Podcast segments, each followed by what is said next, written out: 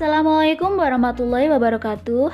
Hai semuanya, kembali lagi dengan saya Anissa Dewi Nur Cayanti, program studi Sarjana Keperawatan tingkat 1 dari Sekolah Tinggi Ilmu Kesehatan Kepanjen. Pada podcast kali ini saya akan membahas tentang kaidah perumusan diagnosis keperawatan komunitas dan beberapa aspek data epidemiologi dari hasil pengkajian. Baik, langsung saja saya akan membahas tentang kaidah perumusan diagnosis keperawatan komunitas. Diagnosa keperawatan adalah respon individu pada masalah kesehatan baik yang aktual maupun potensial. Masalah aktual adalah masalah yang diperoleh pada saat pengkajian, sedangkan masalah potensial adalah masalah yang mungkin timbul kemudian. Jadi, diagnosa keperawatan adalah suatu pernyataan yang jelas, padat, dan pasti tentang status dan masalah kesehatan pasien yang dapat diatasi dengan tindakan keperawatan. Dengan demikian, diagnosis keperawatan akan memberikan gambaran tentang masalah dan status kesehatan masyarakat, baik yang nyata atau aktual dan yang mungkin terjadi atau potensial. Diagnosa keperawatan mengandung komponen utama, yaitu satu Problem atau masalah, merupakan kesenjangan atau penyimpangan dari keadaan normal yang seharusnya terjadi. 2. Etiologi atau penyebab, menunjukkan penyebab masalah kesehatan atau keperawatan yang dapat memberikan arah terhadap intervensi keperawatan yang meliputi perilaku individu, keluarga, kelompok, masyarakat, lingkungan fisik, biologis, psikologis, sosial, interaksi perilaku, dan lingkungan. 3. Tanda dan gejala Informasi yang perlu untuk merumuskan masalah dan serangkaian petunjuk timbulnya masalah. Perumusan diagnosa keperawatan dapat dilakukan dengan dua cara, yaitu satu dengan rumus PES. Rumus DK sama dengan P plus E plus S. Keterangan DK adalah diagnosa keperawatan. P adalah problem atau masalah. E adalah etiologi atau penyebab. Dan S adalah sign and symptom atau tanda dan gejala. 2. Dengan rumus PE. Rumus DK sama dengan P plus E. Keterangan DK adalah diagnosa keperawatan. P adalah problem atau masalah, E adalah etiologi atau penyebab. Jadi, menegakkan diagnosa keperawatan minimal harus mengandung dua komponen tersebut, sambil mempertimbangkan hal-hal sebagai berikut. 1. Kemampuan masyarakat untuk menanggulangi masalah. 2. Sumber daya yang tersedia dari masyarakat. 3. Partisipasi dan peran serta masyarakat. Contoh diagnosa keperawatan komunitas. Saya mengambil tiga contoh, yaitu yang pertama, resiko terjadinya diare di RW 2, Dusun Somowinangun Lamongan sehubungan dengan sumber air tidak memenuhi syarat, kebersihan perorangan kurang, lingkungan yang buruk dimanifestasikan oleh banyaknya sampah yang berserakan, penggunaan sungai sebagai tempat mencuci, mandi, dan pembuangan kotoran atau BAB. Yang kedua, tingginya kejadian karies gigi SDN Somowinangun Lamongan sehubungan dengan Kurangnya pemeriksaan gigi, kurangnya fluor pada air minum, dimanifestasikan 62% karies dengan inspeksi pada murid-murid SDN Somowinangun Lamongan. Yang ketiga, kurangnya gizi pada balita di desa Somowinangun Lamongan khususnya RW 1 sehubungan dengan banyak kepala keluarga kehilangan pekerjaan, kurangnya jumlah kader, kurangnya jumlah posyandu, dan kurangnya jumlah pengetahuan masyarakat tentang gizi. Menurut Komang Ayu Heni Acar tahun 2011, diagnosis keperawatan komunitas disusun berdasarkan jenis diagnosis sebagai berikut. 1. Diagnosis sejahtera. Diagnosis sejahtera atau wellness digunakan bila komunitas mempunyai potensi untuk ditingkatkan. Belum ada data maladaptif. Perumusan diagnosis keperawatan komunitas hanya terdiri dari komponen problem atau P tanpa komponen etiologi atau E. Yang kedua, Diagnosis ancaman atau risiko. Diagnosis risiko digunakan bila belum terdapat paparan masalah kesehatan, tetapi sudah ditemukan beberapa data maladaptif yang memungkinkan timbulnya gangguan. Perumusan diagnosis keperawatan komunitas risiko terdiri atas problem atau P, etiologi atau E, dan simptom atau S. Yang ketiga, diagnosis aktual atau gangguan. Diagnosis gangguan ditegakkan bila sudah timbul gangguan atau masalah kesehatan di komunitas yang didukung oleh beberapa maladaptif. Perumusan diagnosa keperawatan komunitas aktual atau gangguan terdiri dari problem atau P, etiologi atau E, simptom atau S.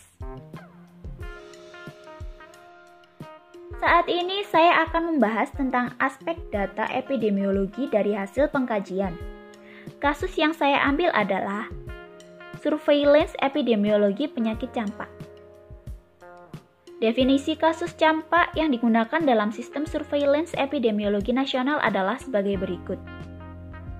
Kasus klinis, demam, bercak merah berbentuk mokula popular, dan satu atau lebih gejala berikut – batuk, pilek, atau mata merah, atau diagnosa oleh dokter sebagai kasus campak. Kasus konfirmasi Pasti secara laboratorium, kasus campak klinis yang telah dilakukan konfirmasi laboratorium dengan hasil positif campak. Pasti secara epidemiologi Semua kasus klinis yang mempunyai hubungan epidemiologi dengan kasus yang pasti secara laboratorium.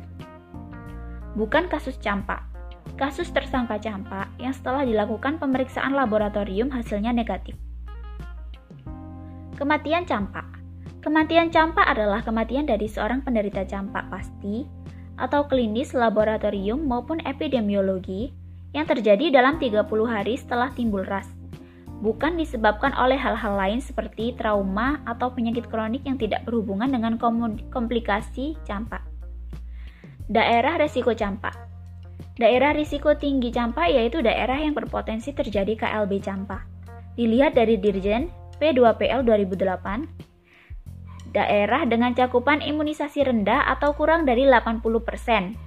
Lokasi yang padat dan kumuh antara lain pengungsian, daerah rawan gizi, daerah sulit dijangkau atau jauh dari pelayanan kesehatan, daerah di mana budaya masyarakatnya tidak menerima imunisasi.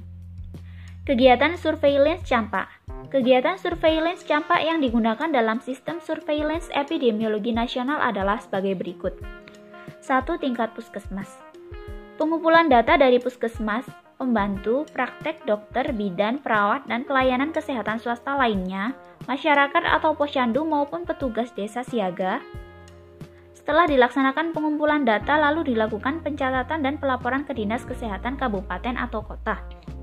2. Tingkat rumah sakit. Kegiatan surveillance campak di RS lebih ditekankan pada penemuan kasus secara aktif. Setiap hari, petugas kesehatan di bangsal dan poliklinik anak memeriksa adanya kasus maupun kematian campak. Perlu diingat bahwa kematian akibat campak sebagian besar disebabkan oleh komplikasi terutama bronchopneumonia, diare, dan esophagitis.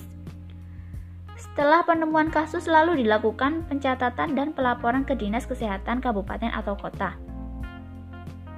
KLB Campak Penyelidikan KLB Campak bertujuan untuk mengetahui gambaran epidemiologi KLB berdasarkan waktu kejadian, umur, dan status imunisasi penderita sehingga dapat diketahui luas wilayah yang terjangkit dan kelompok yang teresiko. Di samping itu juga untuk mendapatkan faktor resiko terjadinya KLB sehingga dapat dilakukan tindak lanjut. Suatu kondisi dinyatakan sebagai KLB campak apabila terdapat kasus campak di suatu wilayah yang melebihi dari kondisi biasa, seperti meluasnya wilayah yang terjangkit dan meningkatnya jumlah populasi yang terserang, atau adanya kematian karena campak atau jika ada 5 kasus dalam satu wilayah puskesmas dalam kurun waktu 4 minggu atau tidak klaster, maka harus diambil spesimennya untuk membuktikan apakah merupakan kasus campak atau bukan.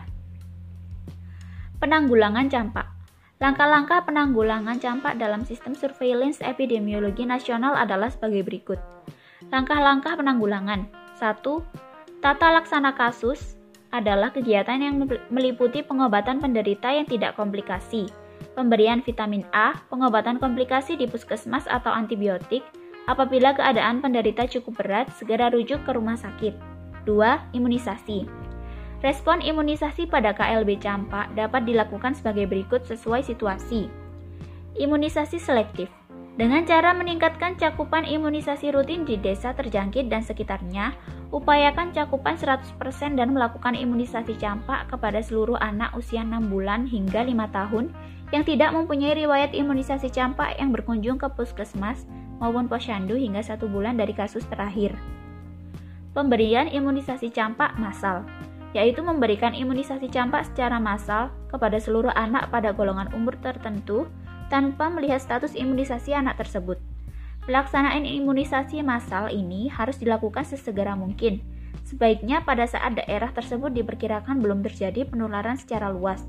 Selanjutnya, cakupan imunisasi rutin tetap dipertahankan tinggi dan merata. 3. Penyuluhan Masyarakat diingatkan akan bahaya penyakit campak dan pentingnya imunisasi dan makanan cukup gizi. Segera membawa anaknya ke fasilitas kesehatan bila ada gejala panas mencegah kematian dan komplikasi dengan pemberian vitamin A.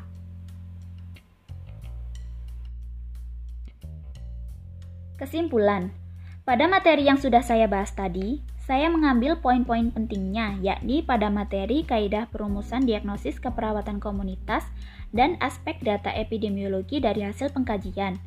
Kasus yang saya ambil adalah surveillance epidemiologi penyakit campak.